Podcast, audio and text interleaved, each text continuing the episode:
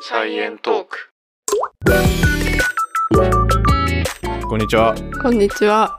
新核生物動物界脊椎動物門哺乳綱霊長目人科人族人の蓮ですエマです。サイエントーク は、科学を、えー研究者と OL が、サイエント、 ダメだああ動揺してる覚えてない。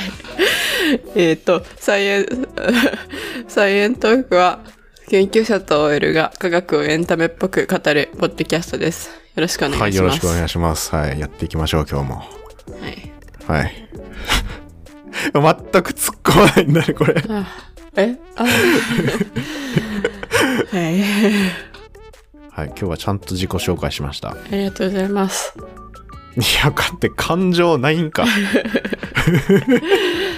やー僕たち人じゃないですかうん。なんか人に生まれてよかったなって思いますどうだろういやたまにあののんきな猫とかが羨ましいなって思う時はあるああちょっとわかるなでも虫とかに生まれたら過酷そうだけどでうも、ん確かにね飼い猫とかだったら常にさ飼い主さんに甘えられてうんで美味しいご飯とか食べられて身の危険もないから、うんうんまあ、ちょっと飼い猫とかでもいいかなっては思いますけどなんかぬくぬく育つ猫だったらいいなって思うよねうんまあでも僕たちも猫もまあ生き物じゃないですか、で生き物ってやっぱ改めて考えると不思議だなってすごい思ってうんうん思いません何なんだろう生き物ってってうんね物じゃないしね生きてて意志があって動いてまあ動かないものもいるかもしれないけどすごいよね不思議じゃないですかすごいでなんかめっちゃカオスに見えて結構秩序だってるしねよくできてるそもそも生き物っていうものが生まれたっていう謎はあるじゃないですかありますねあのさっき物じゃないって言ったけど物がいきなり生き物にペッてある日突然ならないじゃないですかはいはいはいだからそれの生き物のスタートの話ってもうめちゃくちゃいろんな議論あっていやちょっと今日はその話がしたいんですよでも前回のエピソード聞いたらそもそも物があるのもすごいなって思ったけどねあーまあ確かにねうんこう宇宇宙が生まれてっていう話前回しましたけど、うんうんうんまあでも今回はとりあえずその物がさらに生き物に発展する過程を教えてくれるっていうことでお願いしますいやまあ教えてくれるっていうこれねまだこれだっていう答え出てないところなんで、まあ、こういう説あるよとか、まあ、そういう話いろいろしていくんですけど、はいはいまあ一番最初生命誕生について話していく上ではいとりあえず生き物ってなんだっていう話はい何が違うんだろうっていうものと生き物はなんかあったよねあの生き物の3つの定義みたいな、おそうですねそれを習った気がする学校で教科書とかで習ううん3つの条件みたいなやつありますね、一つ目が呼吸することで、もう一つがあ繁殖すること。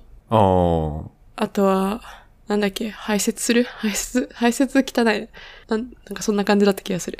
あーまあでもそう呼吸をするっていうのはうん。うんと別なもうちょっと広い言葉で言うと代謝を行うっていう、あー感じの意味はいはいはいはい。まあ、何かものをうん、作ったり、エネルギーを得たりとかうんするみたいな代謝まあだから排泄もさそういうああ、そうだね。うちの一つの流れには入ってくるかなって感じうんうんうんうん。とか外からエネルギーを得て、うんっていうのも、じゃあ代謝に入るとか、食事とかも。そうそうそううん。まあ必ずしも食事が必要というわけではないけど、そうだね。まあそういううんまず、うん、エネルギーの流れがある。そしてあとは繁殖するって言ったっけうん。まあそれもありますね。自分の複製を作るっていう。うんうんうんうん。あと一つなんだろう。なんでしょええ睡眠するはでも、でもそれは動物だけかな。う。 ああ、睡眠するか。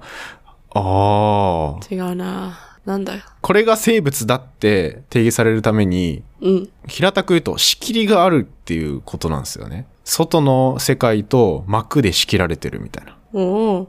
え、それが三つ目の定義これが、まあ多くの生物学者が認めている生物の定義、3つの条件。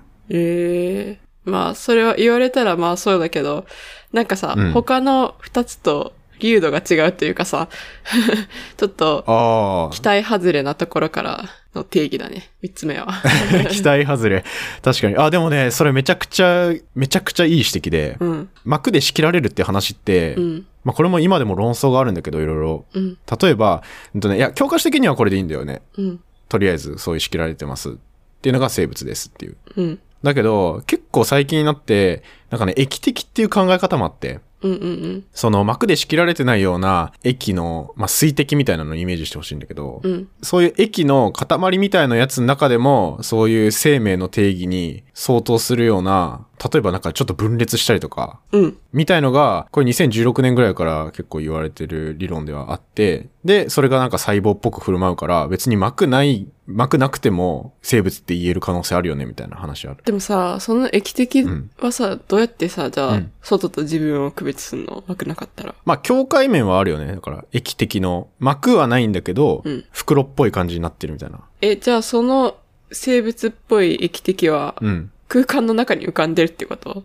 どういうことまあ、空間の中というか、まあ、普通に環境中にいるとか。ええそう。なんかね、こういう結構液的の中で起きる化学反応とか、うん。そういう話って結構細胞の中でもそういう液滴みたいなやつの中で反応が制御されてて、うん膜はないけど、そういう境界で仕切られてますよね、みたいな考え方って結構あって。うん。ただこれはめちゃくちゃ、あの、物議を醸してる、まだ。うーん。やっぱ膜ないと生物とは言えないだろうっていう派が結構いて、まあ今でもこれは議論中って感じですね。え、じゃあその液滴は残りの二つの定義を満たしてんの、代謝をして、代謝で化学反応みたいなことも、うんその液滴の中で起きて、で、複製っていうのも、だからそういう反応が起きて、液滴が2つに分かれたら、うん。満たせるよね、みたいなのを一応主張はしてる。うーん。不思議だな。え、その液滴って別に海にいるとかいうわけじゃなくて、さっき言ってたみたいに空気中になんか拡散されてるんだっけあ、いやいやいや、空気中に拡散されてるっていうわけではないかな。決まってはないかな。え、でも、じゃあ普通の水と何が違うのまあ、だから水の上とかだったらさ、うん水に浮かぶ油の一滴みたいなイメージかな。あー。まあそういう感じで、その油の中では、そういう活動が行われてたら、これは生き物って呼べるんでしょうかみたいな。なるほどね。まあ空気中に浮いてることはないと思うけ ど、そもそも物理的にななんかないんじゃないかな。いや、なんかさ、もう雲みたいな 感じで。水蒸気みたいな。そうそうそうそう。ああ、雲みたいな感じ。そうう。いう感じなのかと思った。ああ、でもそういう生き物いたら面白いな、確かに。まあだから、この液体の理論も、まあ比較的今ね、マイナーな話ではあって、基本的にはそういう細胞だったらさ、脂質の二重膜みたいなやつ、うん習うと思うんですけど、まあそういう膜で仕切られてるのが生物ですよねっていう。うんうん。ことですね。まあ、この中で言うと、結構自分の複製を作るっていうのが結構重要なことだと思うんですよ。はいはい。だって、それが起きないとさ、あの、すごい大昔から今の人間になるまでうん。続かないわけじゃん。そうだね。どんどんどん増えていかないとね。うんで、この複製する仕組みって、あの、セントラルドグマってうん。習いますよね。あの、あらゆる生き物は、はい。まず DNA っていう、まあ、体の設計図みたいな情報があって、はい。それが RNA ってやつに転写されて、で、タンパク質に翻訳されますっていう流れ。はい。これ不思議じゃないですか。いきなり出てくるの。うん。不思議だね。いつから出てきたのかっていうのと、うん。ずっとその3段階だったのかっていうのも気になりますね。そうそうそうそう。しかもさ、これさ、この3つの要素のうちさ、絶対どれかがさ、最初にできてくるはずじゃん。うんうんうん。え、普通に考えたら DNA からできるんじゃないの流れ的に DNA、RNA、タンパク質だから。わからないけど。まあ、それがかなりシンプルじゃん。流れとしては。というか今そういう説明をしたから。うん。じゃあこれ DNA からスタートしたのかなって思うんだけど、この DNA 自体が、その、自分の複製を作るみたいなうん。ことを行うときって、その複製するために必要になるのって、まあ DNA のポリメラーゼとかうん酵素とかだけど、うんそれってタンパク質からできてるんだよね。はいはい。ってことは DNA だけあってもそこから DNA が増えることはないし、あとは RNA に転写するっていうのも転写酵素っていうタンパク質がやってうる。んうんうんうん。だから DNA だけあっても何も起きないというか、この流れ始まらないのよ。タンパク質がないと。そうだね。だけど、じゃあタンパク質なのってなったら、まあそのタンパク質って今 DNA と RNA からできてますっていう話をしたじゃん。っうんうんてなったら、あれどっちからできたのみたいな感じにならんうん。鶏が先か卵が先かゲロになってしまいますね。で、わかんなくなっちゃうんですよ。なんだけど、これ、間に挟まれてる RNA ってやつがいると思うんですけど、うん。まあこれとりあえず RNA があったら、まあタンパク質に行くみたいな流れはできる。うん。逆に RNA から DNA も逆転者酵素っていう、まあ、一部のウイルスはこれ逆走できるっていうのは一応分かってるんだよね。うんっていうので、まあ、RNA って DNA とタンパク質に比べたら若干影薄い感じもするんだけど、教科書とかだと。だけど、意外とこいつ重要なんじゃないかみたいな。うん。で、それを裏付けるようなことで、RNA って酵素みたいな性質を持つものもいるんだよね。その RNA がうまいこと形を取った時に、タンパク質が例えば、あの、DNA 増やすみたいな、そういうちょっと特殊な働きをするわけじゃん、タンパク質って。うんうんだけど RNA ってそういう役割を持つものもいる。うん。うんうん。ってなると、これ、もしかしたら、一番最初に RNA ができて、最初は RNA が、その酵素みたいな働きを持つし、その RNA をまた複製するみたいなことがもし起きてたら、あーこのセントラルドグマって RNA だけで成り立ちそうだ、みたいな。うん。あ、なんかそういうの習った気がするな。 これ RNA ワールド仮説って言うんですけど、はいはいはい。鶏が先か卵が先かみたいな感じだったら、まあ鶏からだったら鶏ワールド仮説みたいな。 ななんかそんな感じかなわかんないけど。でも、鶏と卵の、あの、間のもの仮説みたいな。うん そうう。そう。んそう。で、そこから RNA が酵素みたいな働きしてたんだけど、それがタンパク、RNA からできるタンパク質ってやつが、そういう機能を持つようになって、うん。で、その後に、今度は RNA って安定性的にはちょっと低いんだよね。DNA より。要は切れやすいみたいな感じかな。はいはいせ設計図としての役割は担えるんだけど、ちょっと壊れやすくて、で、DNA ってやつの方がすごい安定性が高いというか、はい。こう構造的にはね、水産基って OH ってやつが RNA は DNA より多いんだけど1個。うん。その水産基ってやつが自分を切るように働いちゃうから RNA ってちょっと不安定なんだけど、それが欠損したというかなくなっちゃったやつが DNA で、じゃあこれ DNA 後から出てきて保存できるぞってなったら今のセントラルドグマみたいな流れになる。うんうんうん。これがまず RNA 仮説ってやつなんですよ。まあこれもあくまでね、まだ仮説なんですけど。っていうことは他の仮説もあるということそう。おこれ別で、いや、いやいや、タンパク質が最初にできて、そこから DNA とか RNA できたっていう、プロテインワールド仮説とか、うんうんうん。まああとは、まあ DNA からスタートっていう人はそんな、まあ一応単語としては DNA ワールド仮説っていうものもある。うんうんうんだから、このセントラルドグマみたいなのがスタートしたのは、まだちょっとよくわかんない。だけど、これって3つとも有機物ではあるね。はいはい。で、この有機物っていうのがいろいろできてきたりしたのはいつかとかって、まあ、いろいろ研究されてたり、あとは最近 DNA とか RNA の成分が隕石から見つかりましたとかニュースにもなってましたけど、え、外から来た隕石そえええ、その隕石に RNA の成分となるものがあったっていう、その成分ってどれぐらいのものう。ああ、えっと、核酸塩基ってやつかな。あ、核酸液があったのそうそうそう。RNA って、糖と核酸液とリン酸でできますけど、この核酸塩基ってやつ、が隕石にあんの 一応検出されましたみたいな。宇宙から来た隕石に。あ、そうそうそう。ええびっくりだね。そうなんだ。成分としてはありましたよ。まあだから、だからといって地球のその生命が宇宙から来たぞみたいなことにはまあならないんだけどまだ。うん。まあ最近の研究は結構ちゃんと隕石が分かったってなんだけど、ちょっと前の研究とかだと、その隕石の調べてる過程で、コンタミしたんじゃないのみたいな、うんうんうん。き記事もなんかね、どっかの論文で読んだことあって、まあまあでもそういう発見が最近でもどんどん出てきてるという状況なんですね。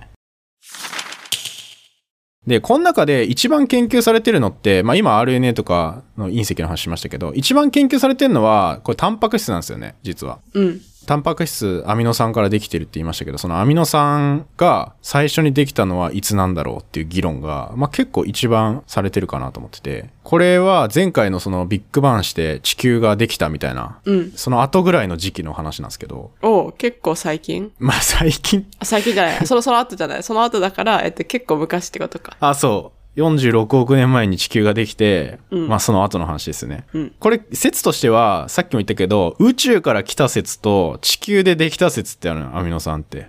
うんうん。で、宇宙から来た説は、あの、そもそも、この地球にいろんな原子がやってくるみたいなイベントってあって、うん。例えば H2O、水うん。とかって、これも、あの、水星が降ってきて、そこから水やってきたんじゃないか仮説とかあって、へえ。こう面白いんだけど、うんうんうんうん。確かになんか、水がある星ってあんまりないもんね。あんまりっていうか、いや、知らんけどさ、ほほとんどないじゃん。うん。だから水当たり前で初めからあったのかと思ってたけど、実はうんそうじゃないかもしれないのか。そうそうそうそう。で、これ水がね、液体で存在してるっていうのがすごい重要なんだけど、うーん。宇宙でさ、一応 H2O 自体はさ、まあ、できたりするわけじゃん。ああ。どこかしらでさうんうんうんうん、核融合とか起きてうんうんうん、 H2 個と O1 個あさってるっていうのは。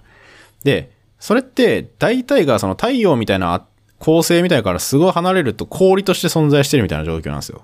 うんうんだから木星とか、まあ、それより離れた場所ぐらいでそのすごい氷自体は昔あってはい太陽が誕生したぐらいの時期にで太陽系ってさあの輪っかいっぱい重なってるみたいな想像してほしいんだけどはいあるラインより外側に行くと水は氷としてあるみたいなうんそれより内側になっちゃうとなんかもう液体として存在できないみたいな、まあ、これって宇宙がめちゃくちゃ気体あの気圧が低い状態なんでもう固体になってる氷か気体の水蒸気でしか存在できなくてちょうどいい水っていうのが全然ないみたいな、うーんまあ、一応その太陽から地球までの距離の2.7倍ぐらい離れたらもう氷ですみたいなそのスノーラインってやつがあるんだけどうんうん昔はそのすごい太陽系の外側から地球に向かって水星みたいなやつが降ってきて、それが地球にぶつかって、だから言ったら氷の塊みたいなやつが地球にわーって外側からやってきて、うん地球に水もたらしたんじゃないかっていう、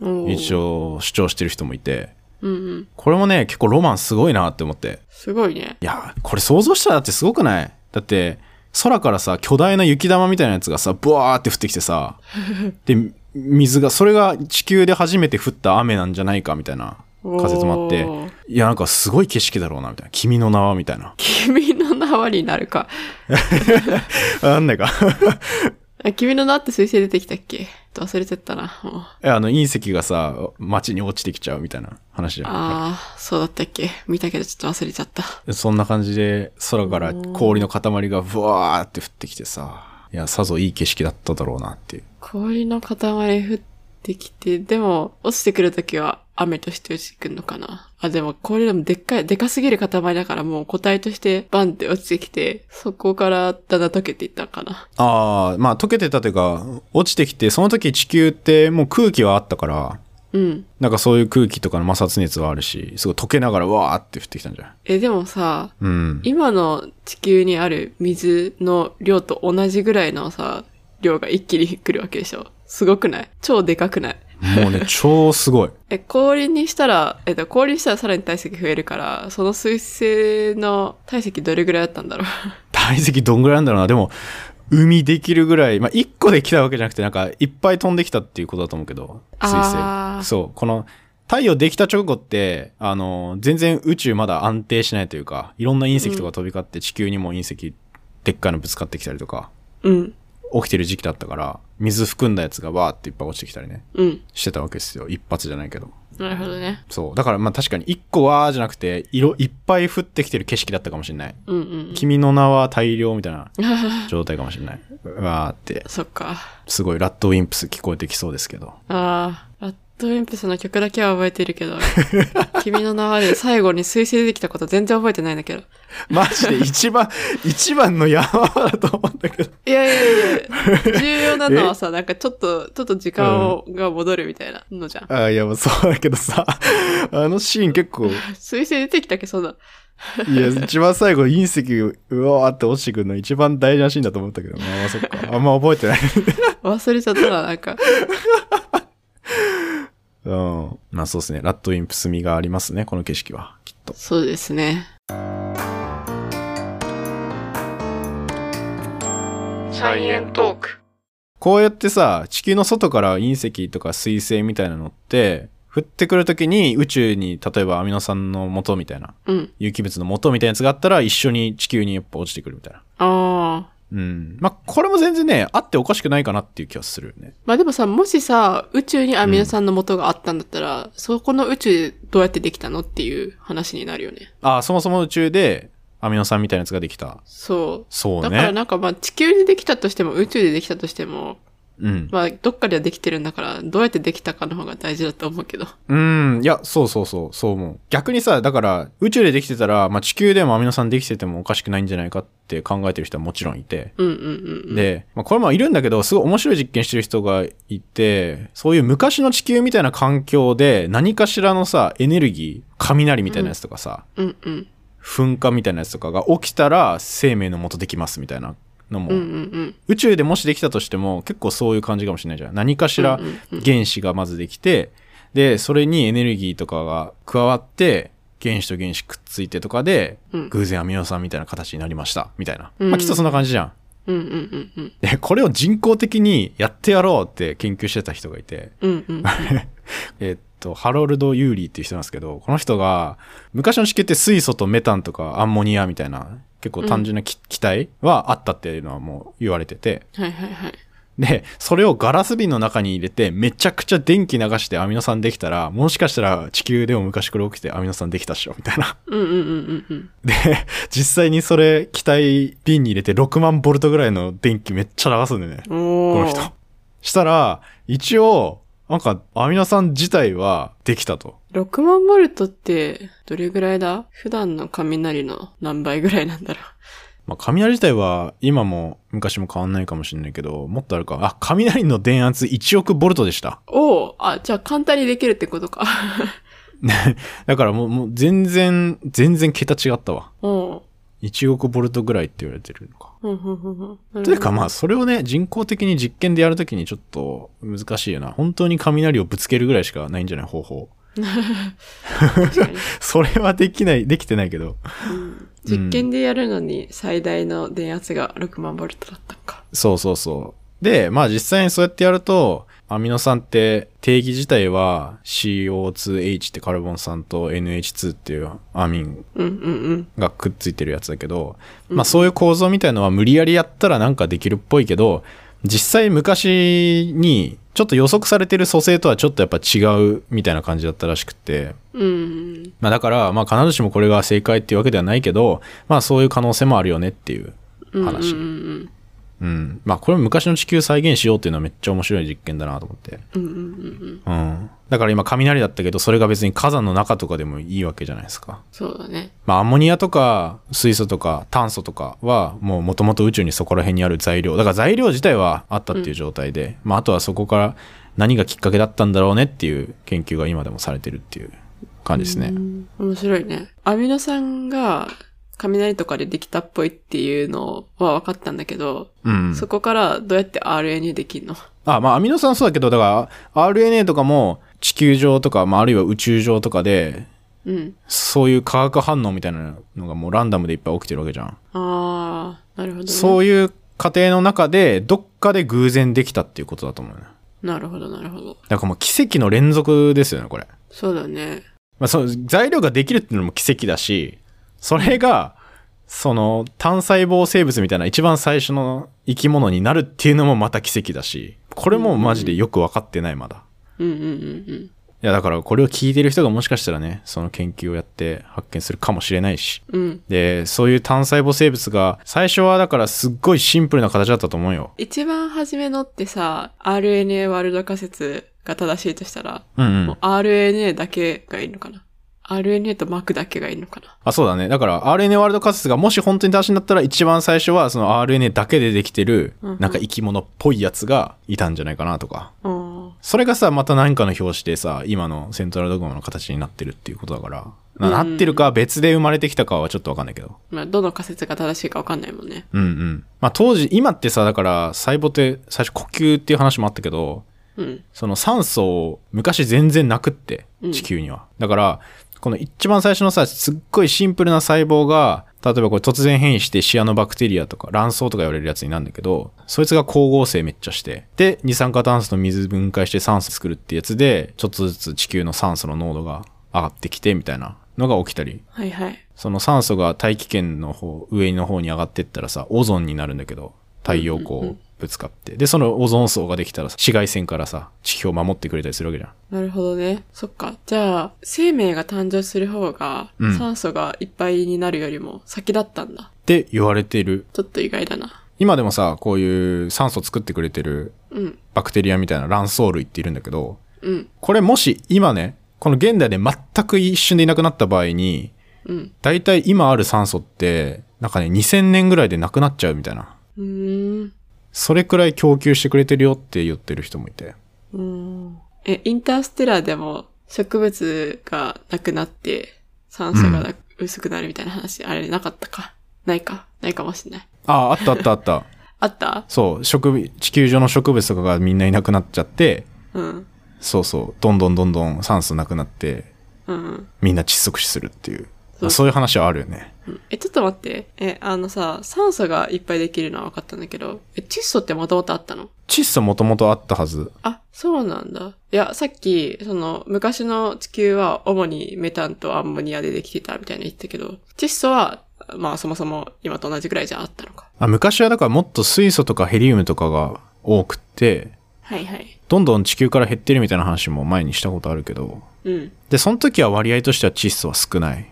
うんうん。で、だから酸素できる前では二酸化炭素が多かったけど、二酸化炭素が光合成で酸素に変わったり、海に溶けたりして割合が減ってきて、まあ結果的に窒素が結構残ってますみたいな。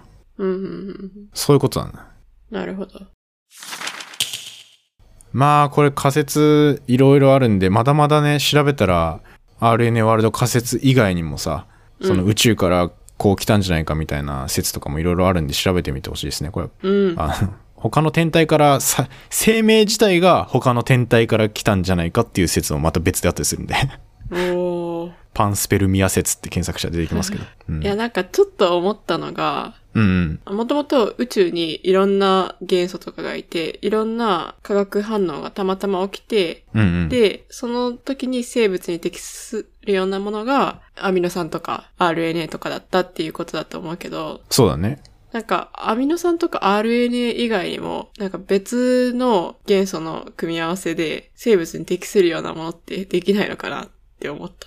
いやそれねめっちゃ面白い視点でうん。セントラルドグマじゃない生物作れないかって話でしょそういう研究ありそうだよね。それ合成生物学だな多分うーん。いやもちろんまだできてないけどそういうもんはうん。でも、う宇宙の長い歴史だったら、ないかな。 あったらすごいけどそのシステムどんな感じなのかは結構気になるな確かにうん。だって今のさ偶然生まれてるこの DNARNA タンパク質の組み合わせみたいなやつもさうん。この中で言ってもさ立体の構造右手型と左手型ってうんアミノ酸あって、うん。で、うんまあ、右と左っていう言い方はしないんだけど L 対 D 対っていうアミノ酸の場合言い方するんだけど、その右手とひ型左手型だったら今自分たちの生物にあるのって、まあ、ほぼほぼ全部左型うん。左手型それが選択されてるのもまた不思議じゃんああ。逆でもいいわけでうんうんうんうん。だからそれもさ、まあ多分偶然なんだろうけど、そうだね。うん不思議だね。不思議なことだらけだな。セントラルドグマ以外のシステムどころか、この、例えば今左手型だけど右手型、右手型みたいな生物もさ、別にまだ作れてもないしさ。うーん。全部さ、右左変えちゃったら成り立ちそうなのにね。あ、でもね、実際そういうのを作ろうとしてる人いるんだよね。それが合成生物学っていう分野だけど、うーん。逆の手型の DNA と RNA とタンパク質全部揃えて、さ逆、逆無、逆セントラル、逆って言ったやつやな。反転セントラルドグマ作ろうぜ、みたいな。うーん。面白い。確かね、転写とかはできてるはずだな。うんうんうん。うん。すげえって感じだけど。うんでもさ、そういう生物って生まれてもさ、 逆向きの食べ物を食べてもさ、多分体に取り込まれなかったりするから生きていけないと思うね。ああ。一度左手型がもう主流になっちゃったら、もう右手型は、あんまり生きていけないんか。じゃないかな、うんだってこれ別に人間だけじゃなくてもうあらゆる食べ物とかもさ、うんうん。そういう感じだから。いそうだね。や、こういう話考えるのめっちゃ面白いんだよな、やっぱ。 うん。え、それにさ、そもそも、あの、今私たちが考えてる生物の定義は、そのさっき言った3つの定義だけどさ、うんうん。もしも別の材料でできてる生物っぽい、なんか、ものじゃないような、自分の意思で動くようなのがいたら、それって別に、その今の生物の定義の3つである必要もなかったりするかもしれないじゃん。うんうんうん、そうだね。もう全く、今私たちは生物とも、生物以外って考えてるけど、それ以外にもちょっと生物っぽいけど生物じゃないものみたいなのも、うん。もしかしたら地球、地球じゃない、宇宙にあったりしたら面白いよね。いや、あったりするかもしんないよね。うん。完全に地球の環境と隔離されてる状況で、うんうん。だったらね、それ面白いよなまあ、だけど考え方によってはさ、こう何十億年、138億年経ってるけど、宇宙できてから。うん。それだけの期間あって、選抜されて選抜されてみたいな。もしかしたらその過程でさ、ちょっと生物っぽいやつが生まれてたりしたかもしれないじゃん。ああ、そうね。うん。だけど結果的に最後まで残ったのが今のシステムって考えるともうできないかもなとか。ああ。そういう考え方もできる。それか、今もしかしたら、私たちは今の私たちの生物しかいないって思ってるけど、うん。実は自分たちが認識できてないようななんか、6次元とかに生物はすでにいて、気あー づいてないだけ とか、ないかな。もう 高高次次高次元の存在みたいな。 いや、それが生物っていうかはわからないけど、そう。人間が観測できてないそういうものは全然あるし、まあ宇宙でその暗黒エネルギーみたいなのまだ分かってないよとか言ったけど、うんうんうん。あるんじゃないあったらいいな。ありそう。うん。宇宙生物学。なんかスピリチュアルな方向に行きそうな気がするけど。精神だけの何かがいるんじゃないかみたいな。幽霊みたいな話なんだって。ああ。ゴーえ、ストみたいでな。も、6次元だからといってさ、精神みたいなことになるのかな。6次元に物質はないのかな。うん、まあでも少なくとも見え目で見えないものだもんね。私たちは目に見えない。今あるもので観測できないもの、みたいな。別宇宙とかそういう話になるかもしれないけど。 6次元を体感できる宇宙人は、6次元として、まあ自分たちに見えてるけど、私たちは うん。 6次元感じられないから見れないみたいな。 6時期でも時間とかも超越しちゃってるからさ、もそうだね。インターステラーだね。う。そう。どうなってんのかわかんないけど。うん。あれ、なんだ、10何次元まであんだっけえ、 10 11次元まであるかもしれないってこの間 YouTube で言ってたよ ね。で、その11次元を説明するためには物質がめちゃくちゃちっちゃい紐でできてるっていう説明する必要があるから超紐理論っていう仮説があるんじゃないあれ、でもなかったっけ、11次元を説明するための超ひも理論じゃない気がする。これ違かったらなんか 確かにこれ怒られそう。まあ、なん、 違ったら嫌だけど、でもなんか、そういう感じの11次元までは理論があるよっていうのは合ってるから大丈夫じゃない、 11次元の理論があるよっていうだけにしといた方がいいんじゃないまあ確かに。でもさ、もうそういう高次元になってさ、そこに生物言い出したらさ、もう、ん。何なんだろう、そそうれ。だろう。高次元生物。何なんだ、それは。もしかしたら、なんか7次元目にしかいられない生物とかもいるかもしれない。あー、俺ら見えてないけど。でもそれ空間には、空間にはいないのか。わかんない。どう考えればいいんだろう。それかもしかしたら、うん11次元の中が、うん私たちが考えてるような3次元がいっぱいあるのかもしれない。めっ ちゃ適当に言って るよ。もう、勝手に妄想だけど、もう3次元かける3プラス2次元とかだったら、もうなんかパラレルワールド的な、なんか、いや、ど世界線がいっぱい。それ、なんか、じ次元、次元って考え方なんか違うような気がする。適当に言ってる。 それ3次元なんじゃねえの なんか、足す、足す、いや、わかんない。 次元ってそういう考え方いだや、っけ違う、違うと思う。違うと思うけど、ちょっと、あイメージねあの、そういう、思ううん。ん、そうだとしたら、 ちょっと面白いよね。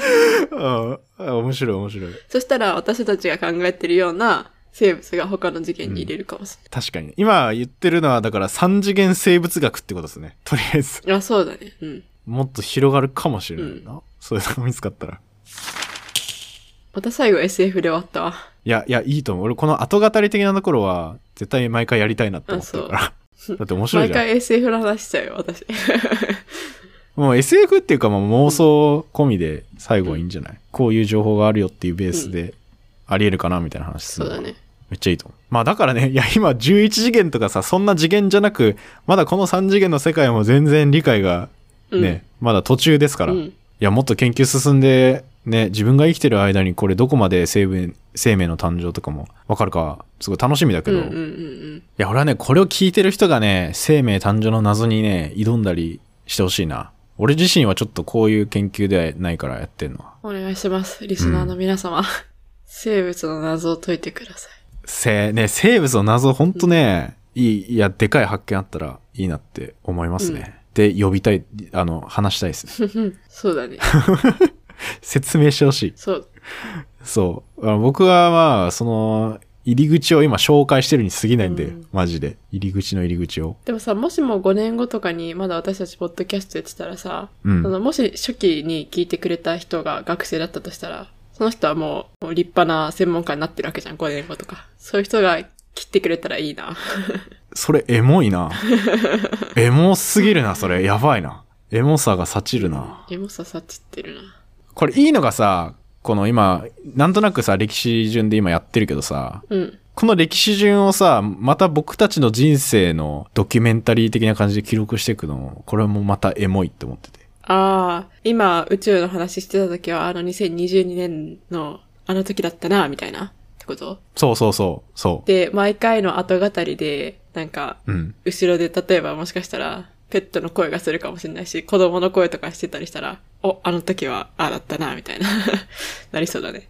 いや、それ、エモす、エモいな、それ。エモすぎるでしょ。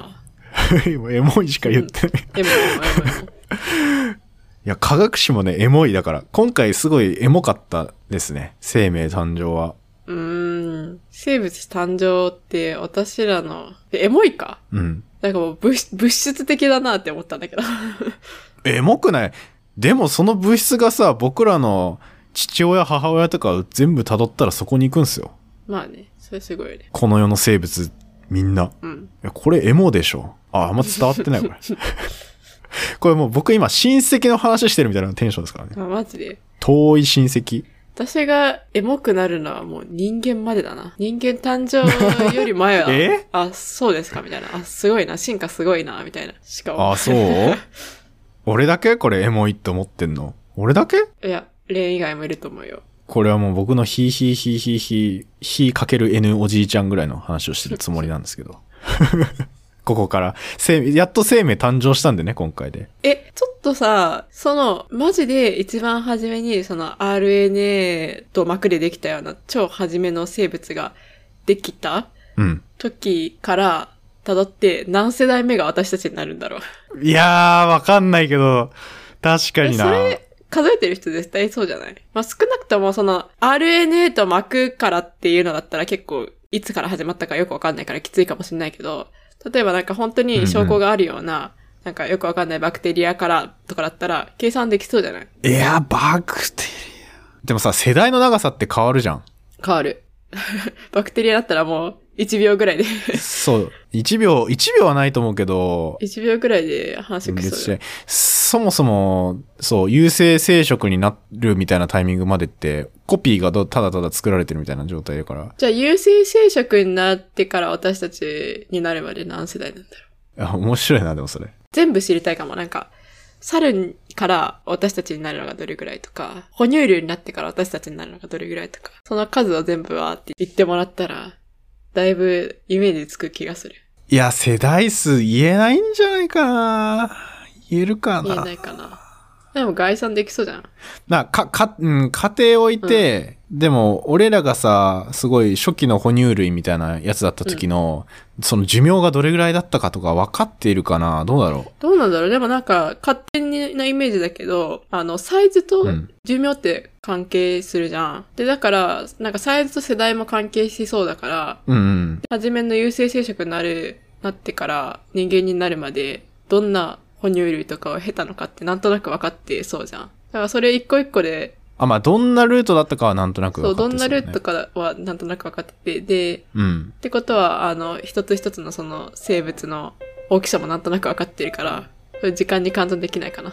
あ、時間に換算はできると思うよ。あの、世代数は難しい。でも世代にも換算できないごめん、時間じゃなくて世代って言おうとしたわ。世代数換算いやー、俺これ適当なこと言えないないや、あの、あいやの、面白いと思うあのけど蓮に答えを求めてるわけじゃなくて、できそうじゃないっていう、 思ったっていう。ああ、いや、まあできそうできそう。あ、これ俺、俺が今世代数をいろいろ出せっていうことかな。あ、いやいやいやいやいや。今厳しすぎるでしょ、そんな。誰か計算してほしいですね、これ。 やってる人いるかないや、もしあったら教えてほしい、これ。いやー、とりあえずやっと生命が生まれるとこまでいけた。はい。はい。まだ、まだあの、い細胞もできてないな、これ。だから、原始的な生物っぽい何かが生まれたところまで行ったんで、はい。まあまた次回ね、はいもうちょっと今度はその細胞多細胞生物みたいなのがちょっと出てきたりしたりするところとかも、まあ、またここもねいろんな生き物出てきて面白いところなはい。やっていこうかなってこれまだ3回目ですよね うん。これ相当内容濃いと 思う進化の話だけするんじゃないしね。その後、人類とか出てきたら、そこから科学史とか、物これ理史ねとか、俺的にまだスタートラインも立ってない、うん 人類生まれてあの火と出会うぐらいが僕的には結構科学史のスタートなんでまあ、長い道のりになりそうですけど。まあまあのんのんびり楽しくやっていきましょうっていうことでね、はまた感想とかもしあったらいろいろ教えてもらえれば嬉しいですはい。 あくびの範囲全部カットしなきゃいけないんだよなはい。今も使っていいよ。はい。あ、わかりました。あ、いいはいいただきました。 はい。はい。いや、もういいよ、もう。はい。ってことでね、じゃあ今回もありがとうございました。ありがとうございました。